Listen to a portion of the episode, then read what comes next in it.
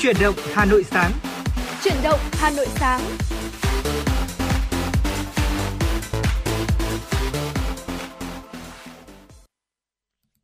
Mến chào quý vị thính giả, chào mừng quý vị đã đến với chương trình Chuyển động Hà Nội sáng nay, được phát sóng trên tần số FM 96 MHz của Đài Phát thanh Truyền hình Hà Nội và đồng thời chương trình cũng đang được phát trực tuyến trên website hanoionline.vn.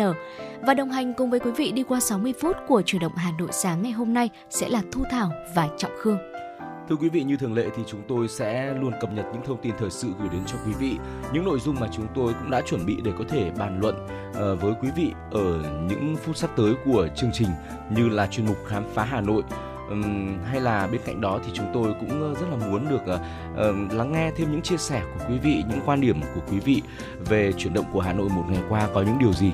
Đồng thời quý vị cũng có thể là gửi tặng cho bạn bè người thân của mình một món quà âm nhạc cùng với một lời nhắn nhủ yêu thương chúng tôi sẽ là cầu nối giúp quý vị đến gần với ờ, những người thân yêu của mình trên làn sóng FM 96 MHz. Vâng thưa quý vị và để có thể yêu cầu những giai điệu âm nhạc cũng như là chia sẻ bất cứ những nội dung, những tin tức gì mà quý vị quan tâm đến với Trọng Khương, Thu Thảo cũng như là ekip thực hiện chuyển động Hà Nội, quý vị có thể gọi điện đến số hotline của chương trình 024 3773 6688 cũng như là nhắn tin thông qua trang fanpage FM96 Thời sự Hà Nội quý vị nhé. Chúng tôi hy vọng rằng là thông qua hai kênh tương tác này, số hotline cũng như là trang fanpage chính thức của chương trình thì sẽ nhận được thật là nhiều những ờ, ý kiến góp ý của quý vị thính giả cũng như là cả những yêu cầu âm nhạc để chúng tôi có thể đáp ứng những yêu cầu âm nhạc của quý vị thính giả nữa. Và ngay sau đây chúng ta sẽ cùng đến với một ờ, giai điệu đầu tiên ờ, trước khi đi đến những thông tin được thực hiện bởi biên tập viên của chương trình. Xin mời quý vị cùng đến với giọng ca của Trọng Tấn ca khúc Mùa thu không trở lại và ngay sau ca khúc này, chúng tôi sẽ ờ, quay trở lại và đồng hành cùng với quý vị, truyền đến quý vị những thông tin đầu tiên.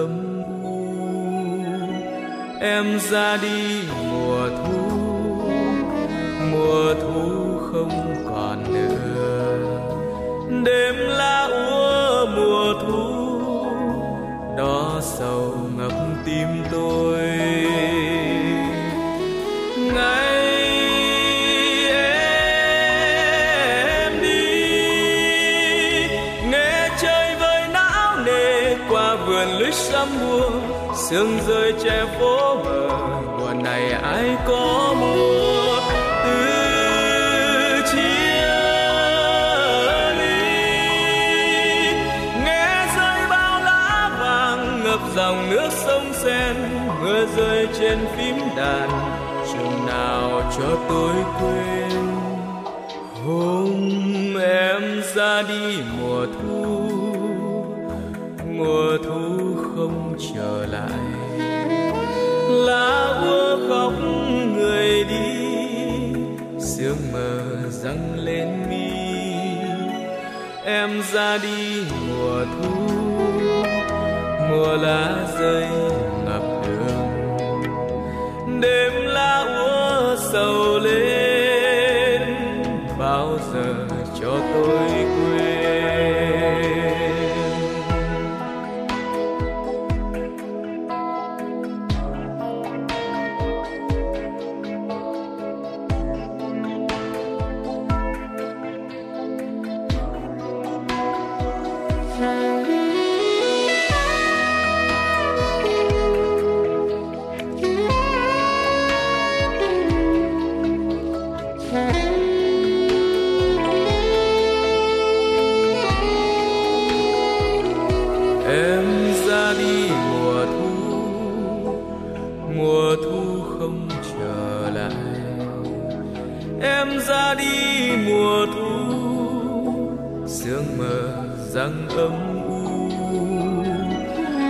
ra đi mùa thu mùa thu không còn nữa.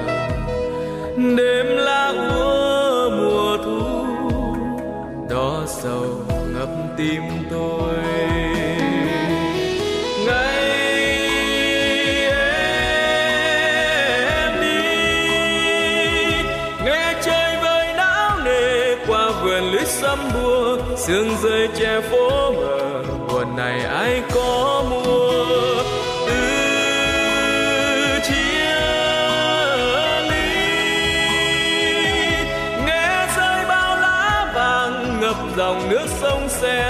Mưa rơi trên phím đàn, chừng nào cho tôi quên. Hôm em ra đi mùa thu mùa thu không trở lại. Lá úa khóc người đi, sương mờ dâng lên mi.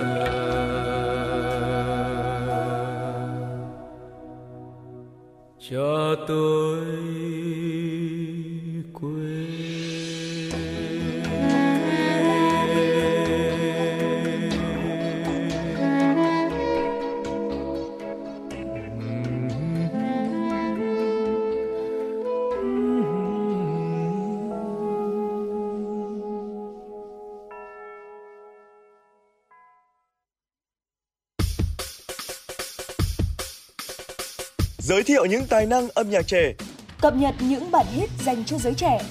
giới thiệu những ca khúc làm nên tên tuổi của các nhạc sĩ trẻ. Chương trình âm nhạc dành cho bạn trẻ sẽ hội tụ những xu hướng âm nhạc mà các bạn trẻ đang quan tâm. Âm nhạc dành cho bạn trẻ phát sóng vào lúc 13 giờ 30 phút đến 14 giờ các ngày hàng tuần trên 6 FM, tần số 96 MHz của Đài Hà Nội. Trân trọng mời quý vị thính giả đón nghe. Trân trọng mời quý thính giả đón nghe. Quý vị thân mến, quay trở lại với chuyển động Hà Nội sáng nay. Ngay bây giờ sẽ là những thông tin đầu tiên được thực hiện bởi biên tập viên Minh Thơm. Xin mời quý vị cùng đón nghe. Trong khuôn khổ triển lãm quốc tế công nghiệp thực phẩm Việt Nam 2023 Việt Nam Food Expo 2023 do Bộ Công Thương chủ trì, Giao cục xúc tiến thương mại trực tiếp tổ chức tại Trung tâm Hội trợ và Triển lãm Sài Gòn, thành phố Hồ Chí Minh. Cục xúc tiến thương mại đã phối hợp với Thương vụ Đại sứ quán Việt Nam tại Trung Quốc, Sở Thương mại tỉnh Quý Châu Trung Quốc tổ chức hội nghị xúc tiến thương mại và kết nối giao thương doanh nghiệp Việt Nam Trung Quốc trong lĩnh vực nông thủy sản được tổ chức vào chiều 22 tháng 11 năm 2023. Hội nghị được tổ chức nhằm tạo điều kiện cho các doanh nghiệp Việt Nam kết nối giao dịch với trên 50 doanh nghiệp trong lĩnh vực nông sản, thủy sản, bao bì, đóng gói, thực phẩm chế biến của Trung Quốc, đặc biệt là các doanh nghiệp đến từ tỉnh Quý Châu Trung Quốc. Đây là cơ hội tốt để các doanh nghiệp Việt Nam quảng bá, giới thiệu các sản phẩm nông sản trái cây, thực phẩm chế biến đến các doanh nghiệp nhà nhập khẩu Trung Quốc để qua đó thúc đẩy xuất khẩu các sản phẩm nông, thủy sản của Việt Nam sang Trung Quốc bằng hình thức chính ngạch. Đồng thời đây cũng là cơ hội để thu hút các doanh nghiệp Trung Quốc trong lĩnh vực thực phẩm chế biến, nông sản nghiên cứu, đầu tư sản xuất tại Việt Nam. Trước thực trạng hàng nhái, hàng giả, hàng kém chất lượng len lỏi lên các nền tảng mạng xã hội, gây ra hệ lụy không nhỏ cho người tiêu dùng. Mới đây, đề án về chống hàng giả và bảo vệ người tiêu dùng trong thương mại điện tử đến năm 2025 đã được Thủ tướng Chính phủ phê duyệt tại quyết định số 319 ngày 29 tháng 3 năm 2023. Đề án này nhằm hoàn thiện hệ thống chính sách pháp luật về kiểm tra, xử lý vi phạm hành chính, tiêu chuẩn, đo lường, chất lượng sản phẩm, hàng hóa, nhãn hàng hóa trong hoạt động thương mại điện tử, hoàn thiện hệ thống tiêu chuẩn quốc gia, quy chuẩn kỹ thuật quốc gia về chất lượng sản phẩm hàng hóa, đẩy mạnh hoạt động triển khai áp dụng mã số, mã vạch và truy xuất nguồn gốc sản phẩm hàng hóa. Bên cạnh các chế tài trong văn bản pháp luật liên quan đến chống hàng giả, hàng nhái, việc đưa công nghệ số vào quy trình tiêu thụ, mua bán hàng hóa đã trở thành cứu cánh cho doanh nghiệp Việt trong cuộc chiến này. Đến hết tháng 9, lượng tiền gửi của người dân tại hệ thống ngân hàng tiếp tục đạt mức cao nhất từ trước đến nay. tổ chức kinh tế cũng gửi tiền vào ngân hàng nhiều bất ngờ. Số liệu mới nhất vừa được Ngân hàng Nhà nước công bố, trong tháng 9, người dân gửi thêm vào hệ thống ngân hàng hơn 15.900 tỷ đồng. Mức tăng này cải thiện đáng kể so với mức 43.700 tỷ đồng tháng 8 liền trước hay mức 43.700 tỷ đồng của tháng 7. Tuy nhiên, giai đoạn 4 tháng đầu năm, mức tăng bình quân về lượng tiền gửi thêm vào ngân hàng lên đến trên 110.000 tỷ mỗi tháng. Lãi suất tiết kiệm tính đến cuối tháng 9 đã giảm đáng kể so với hồi đầu năm. Không nhiều ngân hàng sẵn sàng trả lãi suất 6% một năm cho khoản tiền gửi 12 tháng. Đà giảm lãi suất kéo dài từ tháng 4 khiến lãi suất hiện đã xuống đáy. Sau hơn một tháng mở bán vé Tết Nguyên đán năm 2024, Tổng Công ty Đường sắt Việt Nam thông báo vẫn còn nhiều chỗ phục vụ hành khách dịp này. Theo đó, ngành đường sắt bắt đầu bán vé Tết Nguyên đán năm 2024 kể từ ngày 20 tháng 10 với tổng số vé cung ứng là 200.000 vé và đến nay ngành đường sắt đã bán trên 81.000 vé. Như vậy hiện vé tàu Tết vẫn còn khoảng 119.000 chỗ. Ngành đường sắt cũng thông báo hiện đang áp dụng nhiều chính sách ưu đãi để hỗ trợ hành khách đi tàu, giảm giá cho các đối tượng chính sách xã hội, công đoàn, hành khách có thẻ khách hàng, giảm 3% giá vé cho các đoàn tàu xuất phát tại ga Sài Gòn vào ngày 8 tháng 2 năm 2024, tức là ngày 29 tháng 12 âm lịch và đi từ 1.000 km trở lên. Giảm 5% giá vé lượt về cho hành khách mua vé khứ hồi. Đặc biệt, sinh viên sẽ được giảm từ 10% đến 20% giá vé tùy theo ngày đi tàu. Thưa quý vị, đó là một số những thông tin thời sự cập nhật đáng chú ý và tiếp nối chương trình ngay bây giờ thì ờ, chúng tôi xin mời quý vị hãy cùng ờ, dành thời gian đến với một giai điệu âm nhạc tiếp theo.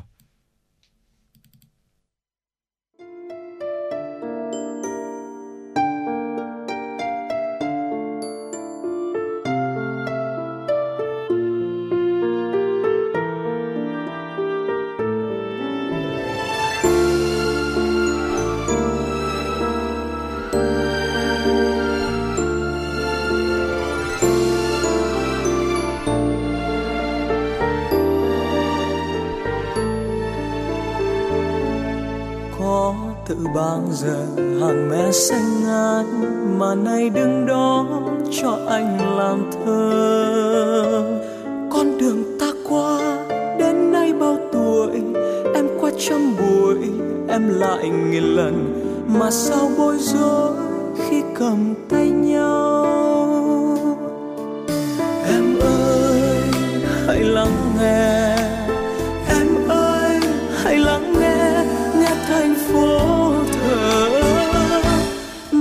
Tiếng sông vỗ dưới những thân tàu, bằng hương rừng già trên vai bộ đội bằng hương đồng nội thanh niên sung phong, bằng những tâm lòng chờ mong chờ mong.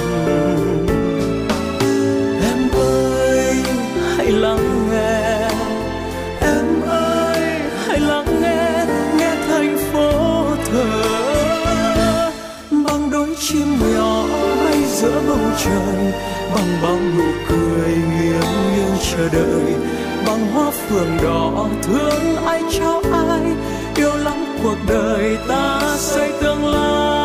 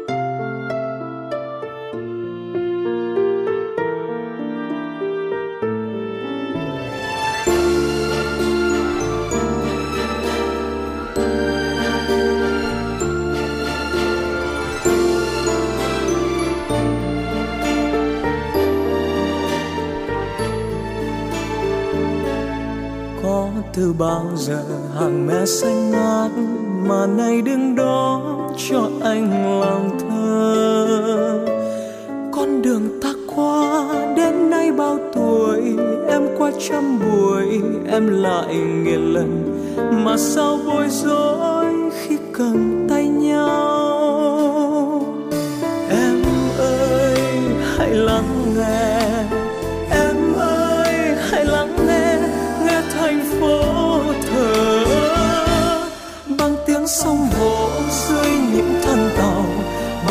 Rừng già trên vai bộ đội bằng hương đồng nội thanh niên sung phong, bằng những tấm lòng chờ mong chờ mong.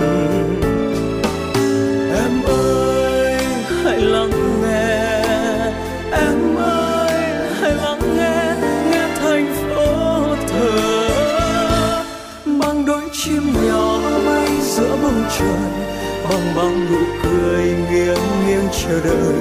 Bằng hoa phượng đỏ thương ai cho ai, yêu lắm cuộc đời ta xây tương lai.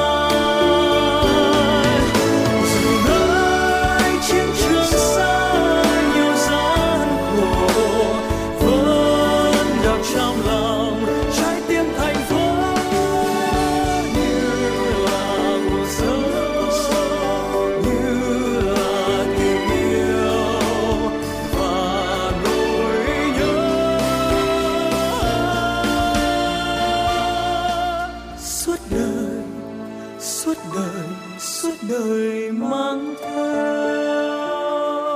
Suốt đời suốt đời suốt đời.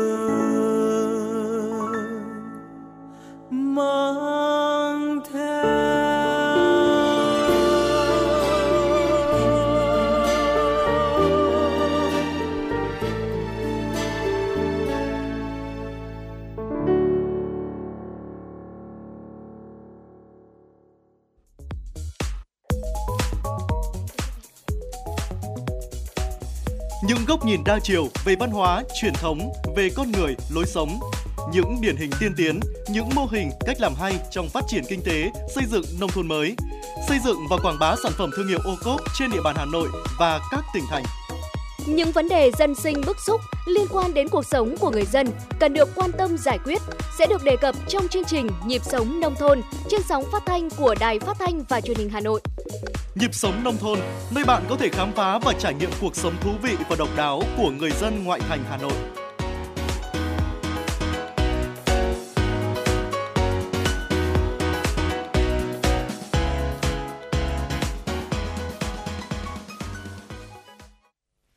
Vâng thưa quý vị, quay trở lại với chuyển động Hà Nội sáng nay. Phần thời lượng tiếp theo xin mời quý vị cùng đến với tiểu mục Khám phá Hà Nội. Và ngày hôm nay chúng ta sẽ cùng khám phá về chùa Kim Liên Hà Nội. Thưa quý vị, với bề dày lịch sử hơn 500 năm cùng với lối kiến trúc cổ độc đáo hàng đầu Việt Nam, chùa Kim Liên Hà Nội mang đến nhiều trải nghiệm khám phá cho khách du lịch. Chùa Kim Liên được xếp hạng nằm trong danh sách 10 di tích cổ đặc sắc nhất Việt Nam và ngôi chùa cổ kính này hiện nay nằm trên địa bàn phố Tử Hoa, làng Nghi Tàm, phường Quảng An, quận Tây Hồ, thành phố Hà Nội. Nổi tiếng với lịch sử hơn 500 năm có từ thời Lý Trần, không gian thanh tịnh trầm mặc cùng với lối kiến trúc đặc sắc khiến cho nơi này trở thành một trong những địa điểm du lịch tâm linh thu hút khách du lịch đến đây chiêm bái hàng đầu ở thủ đô. Di tích lịch sử ở Hà Nội nổi tiếng này tọa lạc ở trung tâm thành phố, đường đi lại khá thuận tiện và dễ tìm. Quý vị và các bạn có thể lựa chọn đi đến nơi này bằng nhiều phương tiện khác nhau như ô tô, xe máy, xe buýt hay taxi. Các tuyến xe buýt đi qua hoặc có điểm dừng đỗ gần chùa Kim Liên là xe buýt số 31, 33, 41, 86, 146. Đi bằng ô tô hoặc xe máy thì từ Hồ Hoàn Kiếm đi theo hướng về Lê Thái Tổ, sau đó rẽ trái vào Hàng Khay. Tiếp tục đi theo hướng qua Đinh Tiên Hoàng, Hàng Tre, Trần Nhật Duật, rẽ vào ở ngõ số 1 Âu Cơ là sẽ đến được chùa. Chùa Kim Liên hay Kim Liên tự có lịch sử từ thời vua Lý Thần Tông.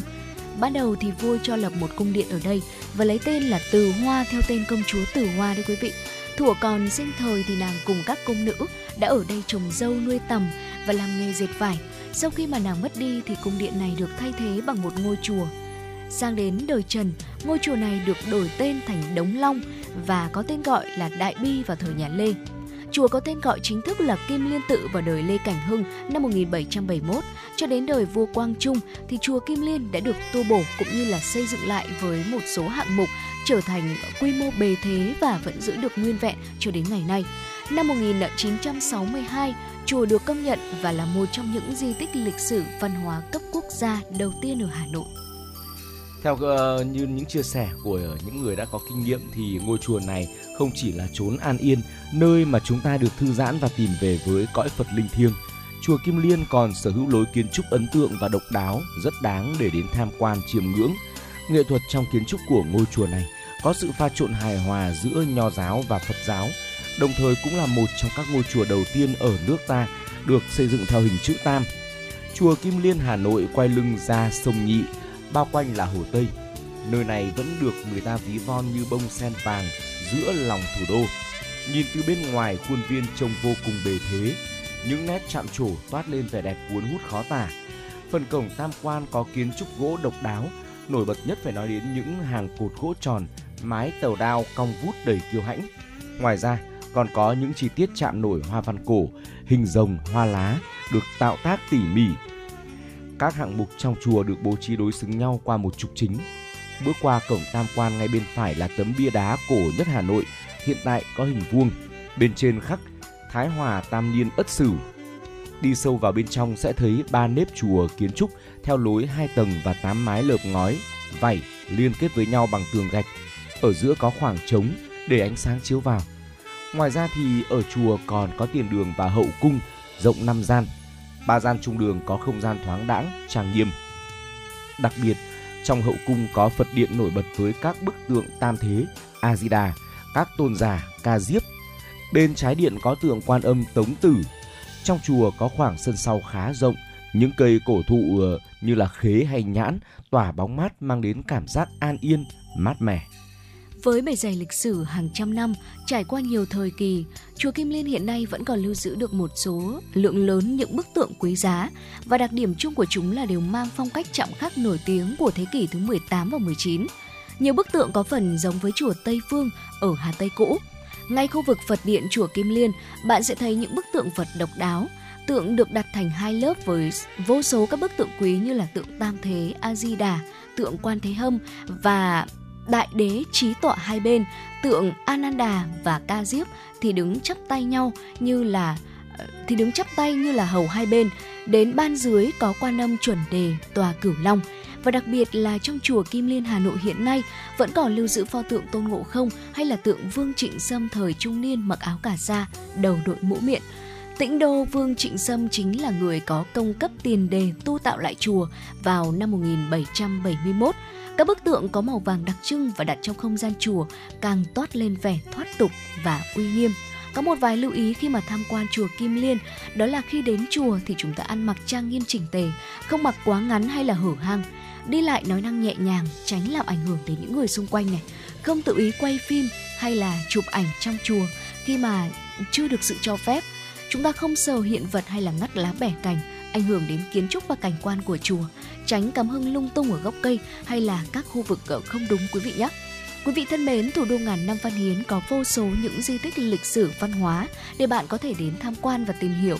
Và nếu một lần đến đây muốn tìm trốn thanh tịnh, an yên để thư giãn, vãn cảnh và lễ Phật thì quý vị đừng ngần ngại chọn ngay chùa Kim Liên Hà Nội.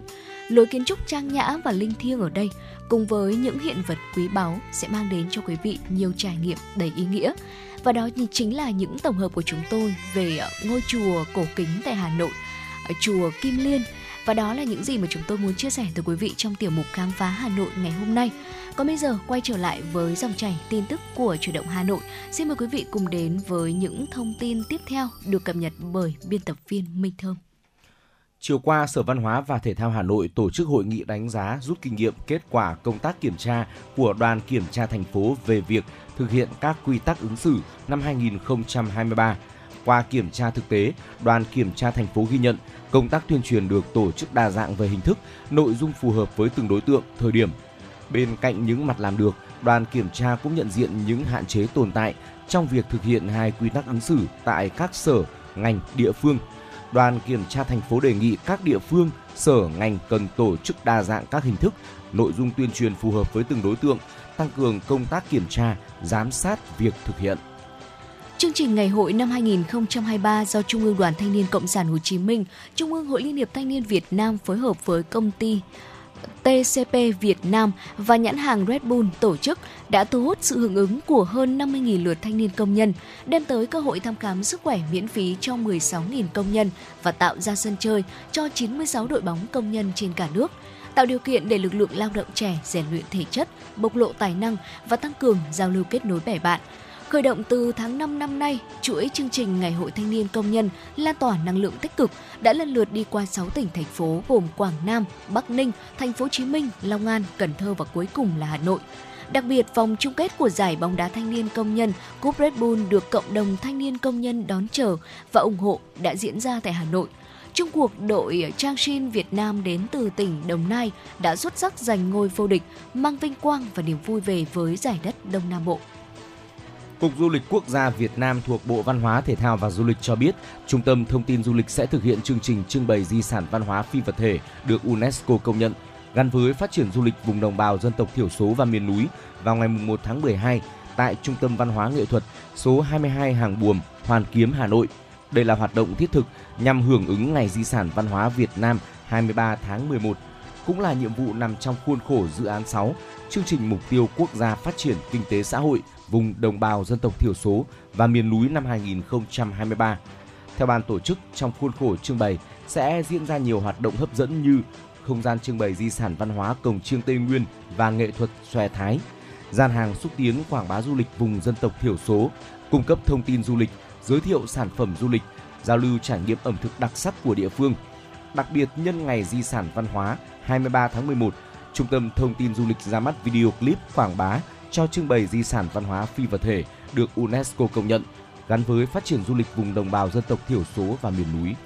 Công an quận Hoàn Kiếm vừa tổ chức hội nghị tuyên truyền, hướng dẫn công tác đăng ký tạm trú và tổng kiểm tra, ra soát nhân khẩu tạm trú trên địa bàn quận cho cán bộ Ủy ban nhân dân, cảnh sát khu vực, cán bộ tổ dân phố 18 phường. Theo đó, từ ngày 1 tháng 12 năm nay đến ngày 30 tháng 4 năm 2024, Công an quận Hoàn Kiếm sẽ tổ chức đợt gia quân tuyên truyền, phổ biến các quy định của luật cư trú năm 2020, công tác tiếp nhận, khai báo tạm trú của người nước ngoài, công tác hướng dẫn thông báo lưu trú, đăng ký tạm trú theo quy định. Công an các phường sẽ tổ chức giả soát, điều tra cơ bản, lập danh sách số nhân khẩu tạm trú trên địa bàn, kiểm tra việc thực hiện đăng ký tạm trú của công dân, cơ sở kinh doanh lưu trú, thông qua tổng giả soát nhân khẩu tạm trú để đẩy mạnh công tác làm sạch dữ liệu dân cư, cấp căn cước công dân gắn chip và định danh. Trung tâm Dịch vụ Việc làm Hà Nội vừa phối hợp với Học viện Phụ nữ Việt Nam tổ chức Ngày hội Việc làm chuyên đề Việc làm bán thời gian năm 2023. Trung tâm Dịch vụ Việc làm Hà Nội cho biết, tổng hợp nhu cầu tuyển dụng của các đơn vị, doanh nghiệp tham gia Ngày hội Việc làm cho thấy có 40 đơn vị doanh nghiệp tham gia tuyển dụng trên hệ thống sàn giao dịch việc làm ở Hà Nội – trong đó có 20 doanh nghiệp tham gia trực tiếp tại Học viện Phụ nữ Việt Nam với nhu cầu tuyển dụng là gần 1.700 chỉ tiêu. Đáng chú ý có rất nhiều vị trí việc làm bán thời gian nhằm đáp ứng nhu cầu tuyển dụng và sử dụng nguồn nhân lực có chất lượng được đào tạo chuyên sâu về các lĩnh vực do Học viện Phụ nữ Việt Nam đào tạo. Thưa quý vị, dòng chảy tin tức của truyền động Hà Nội sáng xin được tiếp tục với những thông tin quốc tế. Lệnh ngừng bắn giữa Israel và lực lượng Hamas của Palestine hiện chỉ còn tính bằng giờ các nhà hòa giải Ai Cập, Qatar và Mỹ đang nỗ lực gia hạn lệnh ngừng bắn tạm thời này, hướng tới mục tiêu giải thoát toàn bộ con tin bị Hamas bắt giữ và giúp các bên đạt được lệnh ngừng bắn lâu dài. Tuy nhiên, kịch bản xung đột leo thang vẫn đang trực chờ Gaza ở phía trước. Theo hãng tin Al Jazeera, tính đến thời điểm hiện tại, Israel đã thả tự do cho 117 tù nhân là phụ nữ và trẻ em Palestine, trong khi Hamas đã thả tổng cộng 58 con tin là công dân Israel và người nước ngoài. Ngày hôm qua, ngày thứ ba trong 4 ngày thực thi lệnh ngừng bắn, ông Elder đã tham gia vào một đoàn gồm 5 xe tải chở hàng cứu trợ, cung cấp bánh quy dầu năng lượng, viên vitamin cho trẻ em cũng như dụng cụ y tế đã vào Gaza. Số hàng cứu trợ này đã được phân phát tại các bệnh viện. Tuy nhiên, Liên Hợp Quốc đang lo lắng tình trạng xấu có thể tái diễn sau khi thỏa thuận ngừng bắn kết thúc. Trước đó, các cơ quan của Liên Hợp Quốc đã bày tỏ lo ngại về tình trạng bệnh tật và thiếu nước ở miền Bắc Gaza. Ủy ban chuyên gia của chính phủ Nhật Bản đã hoàn thành báo cáo về việc thay đổi chương trình thực tập sinh. Chương trình mới được điều chỉnh, mang lại lợi ích lớn hơn cho người lao động nước ngoài. Theo chương trình mới, người lao động sẽ được phép chuyển công ty. Điều kiện là phải chuyển đến công ty có cùng lĩnh vực. Cùng với đó, người lao động phải làm việc ít nhất là một năm và đạt được trình độ tiếng Nhật nhất định. Ngoài ra để giảm áp lực chi phí cho người lao động muốn sang Nhật Bản làm việc, chương trình mới cũng yêu cầu phía tiếp nhận lao động phải chia sẻ một phần chi phí liên quan đến đi lại, ăn ở và đào tạo. Và thưa quý vị, đó chính là những thông tin trong nước và quốc tế được cập nhật bởi biên tập viên Minh Thơm và chúng tôi thông tin từ quý vị trong buổi sáng ngày hôm nay. Còn bây giờ, phần thời lượng tiếp theo của chương trình Chuyển động Hà Nội. Xin mời quý vị cùng đến với tiểu mục Nhìn ra thế giới.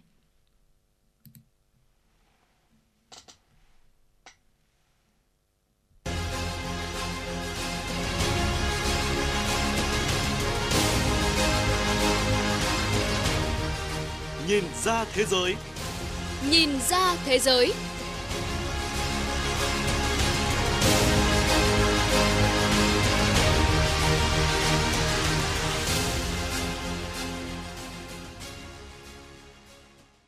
Xin kính chào quý vị và các bạn. Mời quý vị và các bạn đến với chuyên mục Nhìn ra thế giới của Đài Phát thanh và Truyền hình Hà Nội.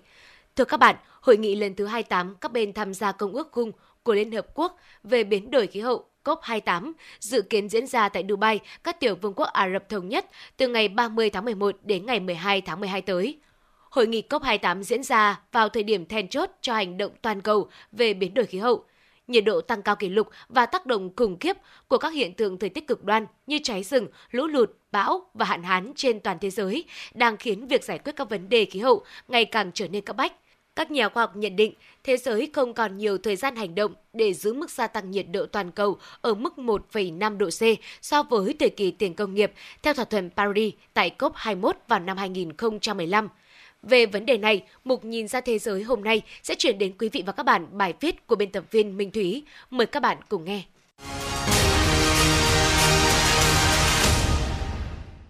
Thưa quý vị và các bạn, sông băng đóng một vai trò không thể thay thế trong thế giới tự nhiên.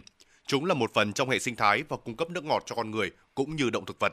Tuy nhiên, trong những năm trở lại đây, do sự nóng lên của trái đất, hầu hết các dòng sông băng trên trái đất đang tan chảy với tốc độ kỷ lục. Điều này có tác động sâu sắc đến môi trường và hệ sinh thái của chúng ta. Và khi các dòng sông băng thu hẹp về kích thước và số lượng, con người sẽ phải đối mặt với hàng loạt thảm họa thiên nhiên chưa từng có. Các sông băng ở Greenland đang tan chảy với tốc độ gấp 5 lần trong 20 năm qua, và nghiên cứu đối với 1.000 dòng sông băng cho thấy hiện tượng băng tan đã bước sang giai đoạn mới trong hai thập kỷ qua. Sau khi nghiên cứu sự phát triển của sông băng trong hơn 130 năm qua hình ảnh vệ tinh và 200.000 bức ảnh cũ, các nhà khoa học kết luận các sông băng giảm trung bình 25 mét mỗi năm so với 5-6 mét khoảng hai thập kỷ trước. Người đứng đầu cơ quan vũ trụ châu Âu ESA, Joseph Aspager, cảnh báo rằng sự tan chảy của các tảng băng và sông băng ở Bắc Cực và Nam Cực là rất nghiêm trọng và kêu gọi các nhà lãnh đạo chính trị nhận ra tầm quan trọng của biến đổi khí hậu. Ông Asperger đã phát biểu bên lề hội nghị thượng đỉnh một hành tinh, nơi có sự tham dự của các nhà lãnh đạo và nhà nghiên cứu từ 40 quốc gia vùng cực và sông băng ở Paris. Ông Joseph Asperger Tổng giám đốc cơ quan vũ trụ châu Âu cho biết, biến đổi khí hậu vẫn là một cuộc khủng hoảng lớn nhất cần giải quyết, đòi hỏi nỗ lực của mọi người. Trước hết, các nhà lãnh đạo chính trị cần đưa ra quyết định, nhưng từ phía cơ quan vũ trụ hoàn toàn ủng hộ các chính trị gia và các quyết định chính trị nhằm thực hiện những gì cần thiết để hiểu, giảm thiểu và thích ứng với cuộc khủng hoảng khí hậu. Phát biểu tại hội nghị thượng đỉnh một hành tinh, Tổng thống Pháp Emmanuel Macron cho rằng sự tan chảy của các tảng băng ở hai cực là một thách thức chưa từng có đối với nhân loại và kêu gọi cộng đồng quốc tế hợp tác tìm giải pháp. Tổng thống Pháp Emmanuel Macron cho rằng tất cả những vấn đề này đòi hỏi mức độ hợp tác chưa từng có trong bối cảnh gia tăng căng thẳng địa chính trị và sự tái diễn của chiến tranh. Bất chấp tất cả những căng thẳng này, rõ ràng là chúng ta phải hành động, biến các cực và sông băng thành một không gian hòa bình và hợp tác khoa học. Trái đất đã ấm lên gần 1,2 độ C so với nhiệt độ thời tiền công nghiệp và năm 2023 gần như chắc chắn sẽ là năm ấm nhất trong vòng 125.000 năm. Theo Tổ chức Khí tượng Thế giới, nhiệt độ toàn cầu có nhiều khả năng tăng thêm 1,5 độ C hoặc hơn trong vòng 5 năm tới. Nền nứt nẻ lộ ra ở hồ Titicaca, hồ nước ngọt lớn nhất Nam Mỹ, nép mình giữa dãy núi Andes, là điều đáng báo động đối với nông dân địa phương Manuel Flores. Ruộng của ông khô hạn, các giếng nước gần đó cạn kiệt do hạn hán kéo dài và đàn gia súc của ông khó sống nổi. Giống như nhiều người sống trên hoặc quanh hồ, trước đây ông thường đi lại dễ dàng bằng thuyền. Giờ đây, ông đi bộ trên lòng hồ khô cạn. Hồ Titicaca từng được người dân sống ven bờ thời tiền Colombia coi là một vị thần, là một hệ sinh thái quan trọng đối với động vật hoang dã và là nguồn nước cho hàng triệu người, bao gồm cả thành phố El Alto, cách đó khoảng 40 km về phía đông. nhưng mực nước ở đây hiện đang đạt mức thấp kỷ lục, càng trở nên tồi tệ hơn do hiện tượng thời tiết El Nino, đồng nghĩa với việc có ít mưa hơn trong khu vực, kết hợp với đợt khô hạn kéo dài và nhiệt độ cao hiếm thấy, phản ánh các kiểu thời tiết khắc nghiệt hơn trên toàn thế giới. Nông dân và các chuyên gia cho biết, hạn hán đang đe dọa nghiêm trọng đến nông nghiệp của khu vực. Theo Map Biomass Agua, cơ quan đã theo dõi những thay đổi của các vùng nước mặt trong khu vực trong hai thập kỷ. Lượng nước mặt tự nhiên như sông và đầm phá của Bolivia giảm 39% trong khoảng thời gian từ năm 1985 đến năm 2022.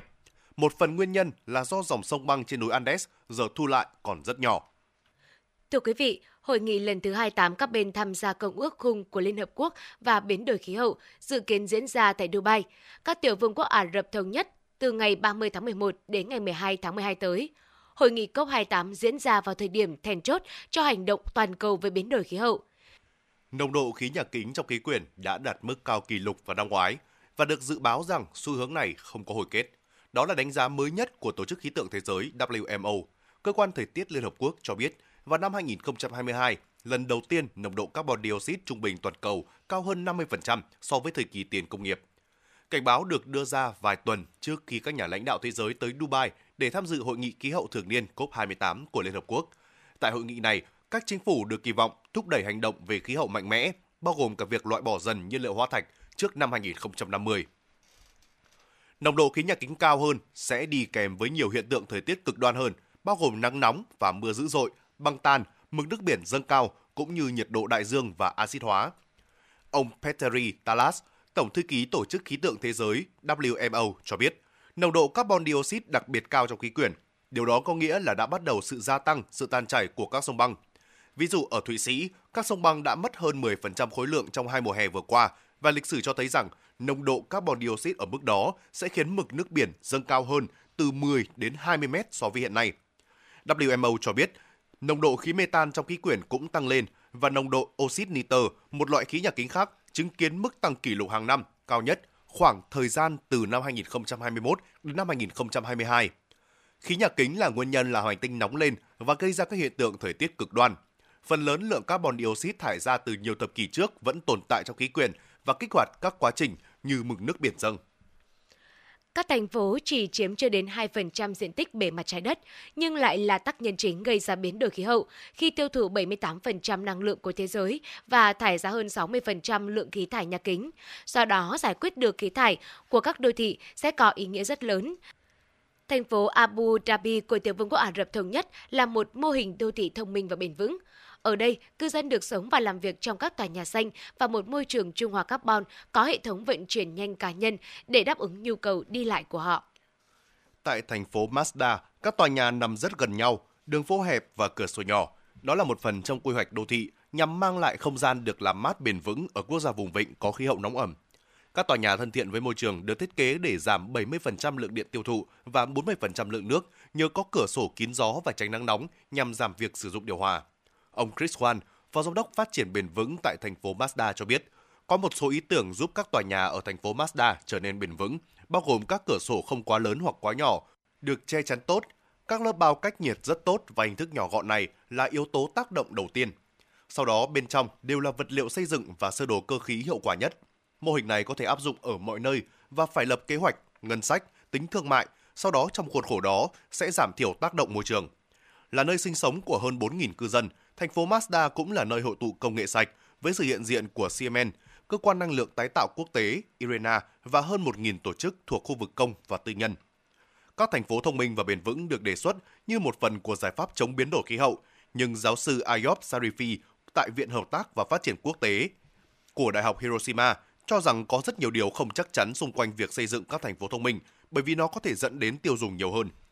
Giáo sư Ayop Sarifi, Viện Hợp tác và Phát triển Quốc tế tại Đại học Hiroshima cho biết không thể giải quyết các vấn đề đô thị chỉ bằng một mô hình thành công, trừ khi đạt được giá thành phải chăng, nhưng nhìn chung vẫn thật tốt khi có những dự án như Mazda, vì ít nhất chúng cho chúng ta thấy với ý chí và đủ nguồn lực có thể xây dựng các cộng đồng bền vững hơn. Đồng hành với đất nước trong hành trình đạt được mức khí thải dòng bằng không vào năm 2050, các dự án xây dựng để mở rộng thành phố Mazda và xây dựng ba tòa nhà có mức khí thải bằng không đang được tiến hành. Đó là những tín hiệu khả quan khi các tiểu vương quốc Ả Rập Thống Nhất chuẩn bị tổ chức hội nghị thượng đỉnh COP28, dự kiến diễn ra tại Dubai từ ngày 30 tháng 11 đến ngày 12 tháng 12. Thưa quý vị, hội nghị COP28 được coi là hội nghị quan trọng nhất của Liên Hợp Quốc trong 8 năm vì các nhà lãnh đạo thế giới sẽ lần đầu tiên đánh giá những mục tiêu đề ra trong Hiệp định Paris về biến đổi khí hậu. Trước đó, Chủ tịch COP28 đồng thời là đặc phái viên về biến đổi khí hậu của các tiểu vương quốc Ả Rập Thống Nhất, Sultan Al-Jaber cho rằng muốn ngăn chặn toàn cầu ấm lên, cộng đồng quốc tế buộc phải có những điều chỉnh theo lộ trình. Ông đồng thời tuyên bố sẽ đề ra một lộ trình sáng tạo và toàn diện cho vấn đề này. Tại hội nghị thượng đỉnh chính phủ thế giới 2023 ở Dubai, UAE, ông Sultan Al-Jaber nhận định thế giới đang cố gắng bắt kịp mục tiêu hạn chế mức tăng nhiệt độ của trái đất ở ngưỡng 1,5 độ C, trong khi thực tế, lượng khí thải toàn cầu phải giảm tới 43% vào năm 2030. Trong bối cảnh đó, việc điều chỉnh hành động giữ vai trò then chốt. Theo ông, các chính sách cần phải tập trung vào việc hỗ trợ tăng trưởng và đóng góp vào cuộc chiến chống biến đổi khí hậu, trong đó nguồn vốn đóng vai trò quyết định. Ông cho rằng, nguồn vốn sẽ giúp quỹ bù đắp tổn thất và thiệt hại đi vào hoạt động và là nhân tố chính cho một thỏa thuận công bằng về tài chính khí hậu đối với khu vực Nam bán cầu. Chủ tịch COP28 đồng thời bày tỏ quan điểm các nước thuộc nhóm các nền kinh tế phát triển và mới đổi hàng đầu thế giới G20 cần có trách nhiệm tiên phong trong cuộc chiến chống biến đổi khí hậu. Tại hội nghị COP28, khoảng 70.000 đại biểu, bao gồm các nguyên thủ quốc gia, người đứng đầu chính phủ, đại diện của các tổ chức về môi trường, tổ chức tư vấn doanh nghiệp sẽ tập trung vào bốn mục tiêu chính. Cụ thể là đẩy nhanh quá trình chuyển đổi năng lượng công bằng và có trật tự và bình đẳng, giải quyết vấn đề tài chính khí hậu, đặt thiên nhiên, cuộc sống và sinh kế của người dân vào trung tâm của hành động vì khí hậu và nỗ lực để đưa COP28 thành hội nghị toàn diện nhất từ trước đến nay. Đẩy nhanh quá trình chuyển đổi năng lượng dự kiến sẽ là vấn đề chính khi các quốc gia vẫn còn chia rẽ về việc sử dụng nhiên liệu hóa thạch trên thế giới. Liên minh châu Âu EU đang muốn thúc đẩy một thỏa thuận đầu tiên trên thế giới nhằm loại bỏ việc sử dụng nhiên liệu hóa thạch gồm than, dầu và khí đốt trên toàn cầu. Tuy nhiên, các khối và các quốc gia khác tham gia đàm phán tại COP28 có thể sẽ phản đối điều này. Những nhà sản xuất nhiên liệu hóa thạch lớn như Ả Rập Xê Út và các nước đang phát triển hiện đang dựa vào nguồn nhiên liệu này để thúc đẩy nền kinh tế. Giám đốc Viện Nghiên cứu tác động khí hậu Potsdam ở Đức, Johann Rockstrom cho rằng COP28 là cơ hội cuối cùng để đưa ra những cam kết đáng tin cậy về việc bắt đầu cắt giảm lượng khí thải từ nhiên liệu hóa thạch. Ông nhấn mạnh, chúng ta cần có những kết quả đáng tin cậy ở Dubai để bắt đầu giảm lượng khí thải từ dầu, than và khí đốt. Theo ông, mục tiêu kiềm chế sự nóng lên toàn cầu ở mức 1,5 độ C là không thể thương lượng. Bên cạnh đó, tài chính khí hậu dự kiến cũng là một vấn đề được quan tâm, thảo luận tại COP28. Tại hội nghị COP28 diễn ra vào năm ngoái, các bên tham gia đã thống nhất thành lập quỹ chi trả cho những tổn thất mà các nước dễ bị tổn thương phải gánh chịu do tác động của biến đổi khí hậu. Tuy nhiên cho đến nay vẫn chưa đạt được sự đồng thuận về cách thức hoạt động của quỹ. Cộng đồng quốc tế hy vọng các nhà đàm phán sẽ nỗ lực vượt qua khác biệt, tháo gỡ bất đồng để đạt được tiếng nói chung về các giải pháp có ý nghĩa trong hai tuần diễn ra COP28. Đến đây, mục nhìn ra thế giới của Đài Phát thanh và Truyền hình Hà Nội xin được khép lại. Cảm ơn quý vị và các bạn đã đồng hành cùng chúng tôi. Xin chào và hẹn gặp lại.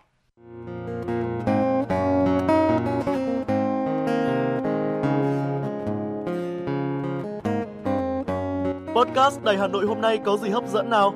Đầu tiên là chương trình Hà Nội tin mỗi chiều, lên sóng lúc 18 giờ chiều hàng ngày, những dòng tin tức nóng hổi, những vấn đề đang được dư luận quan tâm sẽ được bình luận dưới góc nhìn của biên tập viên Đài Hà Nội cùng với sự đồng hành của các chuyên gia và cố vấn. Chưa hết, podcast Đài Hà Nội hôm nay còn có một chương trình khá ấn tượng mang tính chất đời sống giải trí mang tên Lưu Hương Blog Chiều. Lên sóng lúc 18 giờ 15 phút hàng ngày, biên tập viên Lưu Hương sẽ chia sẻ cùng quý vị và các bạn những câu chuyện nhỏ nhưng mang đầy ý nghĩa từ đời sống, những dòng tự sự và đặc biệt có cả những ca khúc do chính biên tập viên Lưu Hương thể hiện cùng với guitar. Bên cạnh đó, còn có chương trình Đọc truyện đêm khuya. Lên sóng lúc 22 giờ hàng ngày, những tác phẩm hay trong chương trình Đọc truyện đêm khuya sẽ là người bạn đồng hành cùng bạn đi qua những đêm dài. Phát hành trên 5 nền tảng app Hà Nội On, web Hà Nội Online.vn, Apple Podcast, Spotify, Google Podcast. Mời quý vị và các bạn đón nghe. Podcast Đài Hà Nội, nghe mọi nơi, khơi nguồn cảm xúc.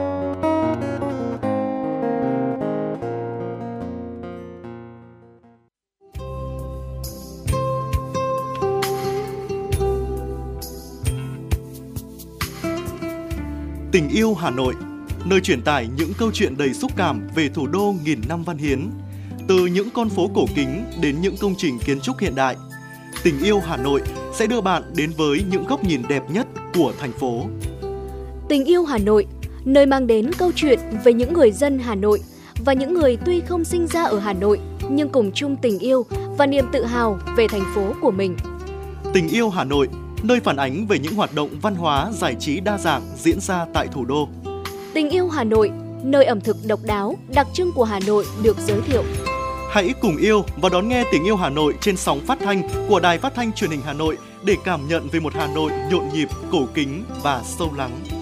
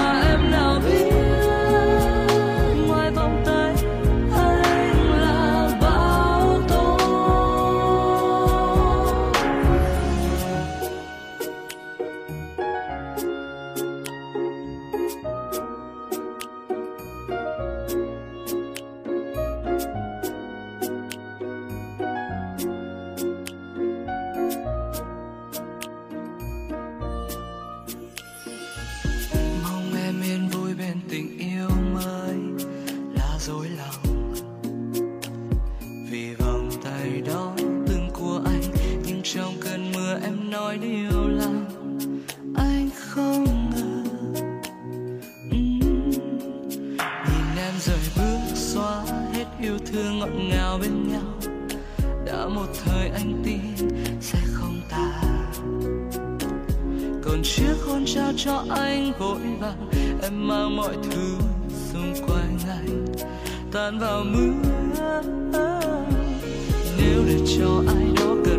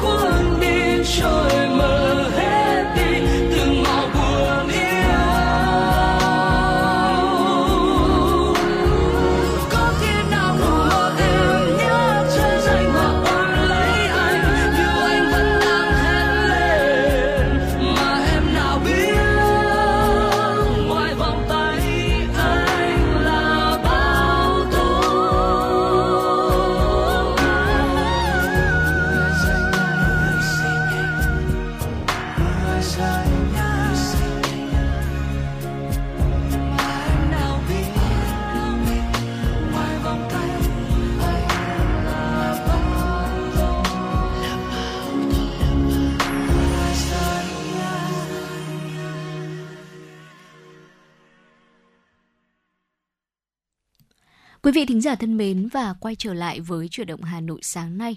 Những thông tin thời tiết đáng chú ý sẽ được cập nhật tới quý vị ngay sau đây.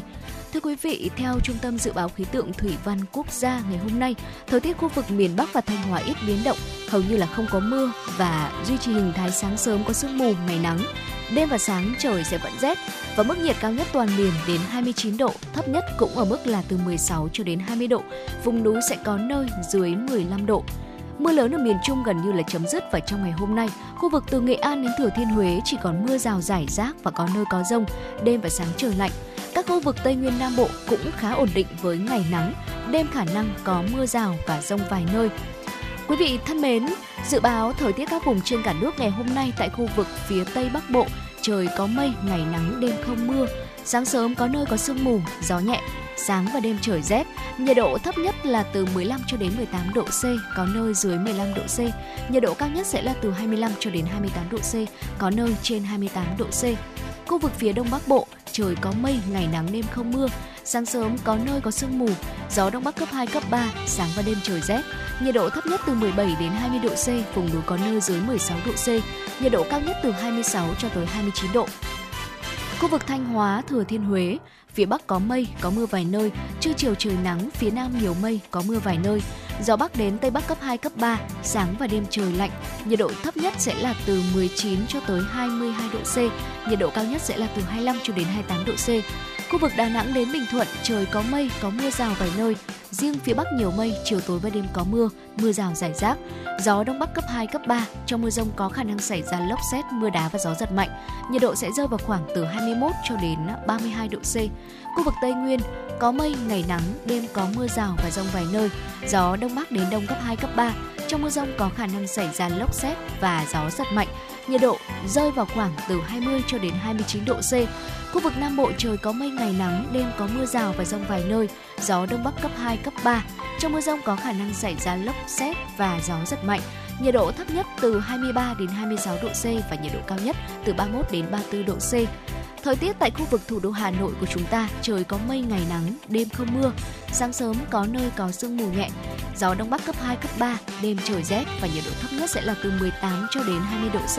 Nhiệt độ cao nhất sẽ là từ 27 cho đến 29 độ C.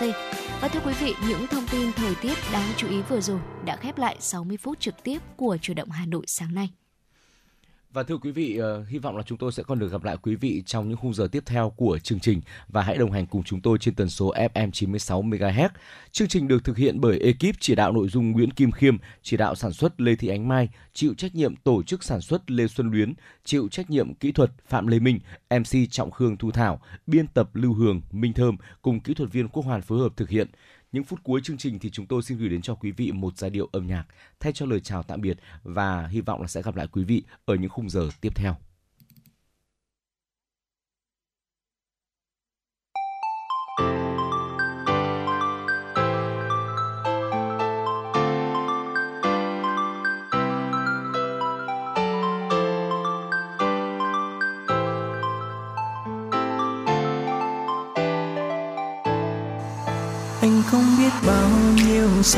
Trên trời. Anh không biết cuộc đời mãi ra sao. Dù xa lão dù xa sao thì anh vẫn luôn có có một người luôn bên cạnh anh mãi thôi. Anh không biết yêu em sao cho vừa. Anh không biết ngọt ngào hay chẳng sao. Tình yêu anh dù không mấy lần nhưng lòng anh biết yêu cuộc đời này là khi có em. Và em ơi, điều anh biết là mỗi khi em cười là bao nhiêu phiền lo trong đời biến tan. Và em ơi, điều anh biết là nỗi nhớ tới bởi lúc em rời xa chốn đây em giận anh. Và em ơi, điều anh biết là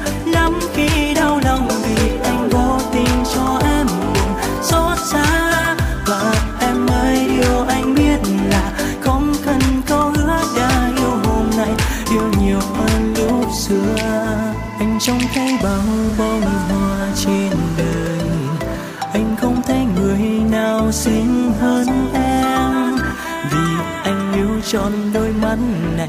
Yêu tròn tâm trí chỉ xin một đời này được che chở em.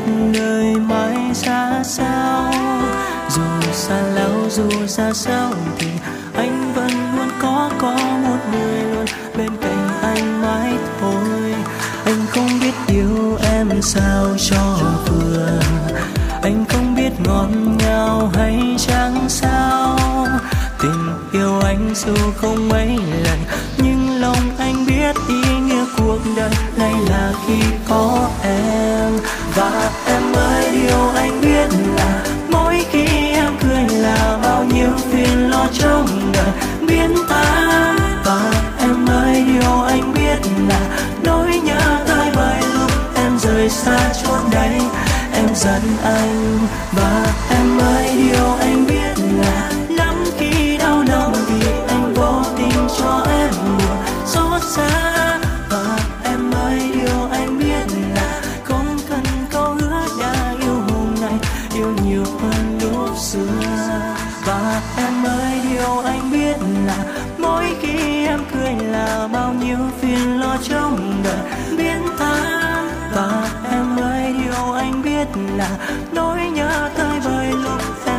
xa chốn đây.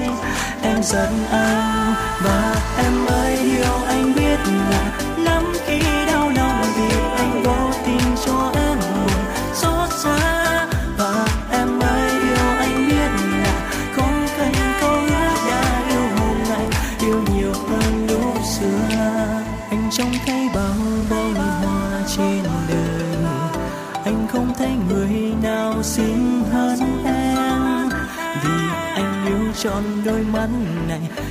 tròn tâm trí chỉ xin một đời lấy được che chở em.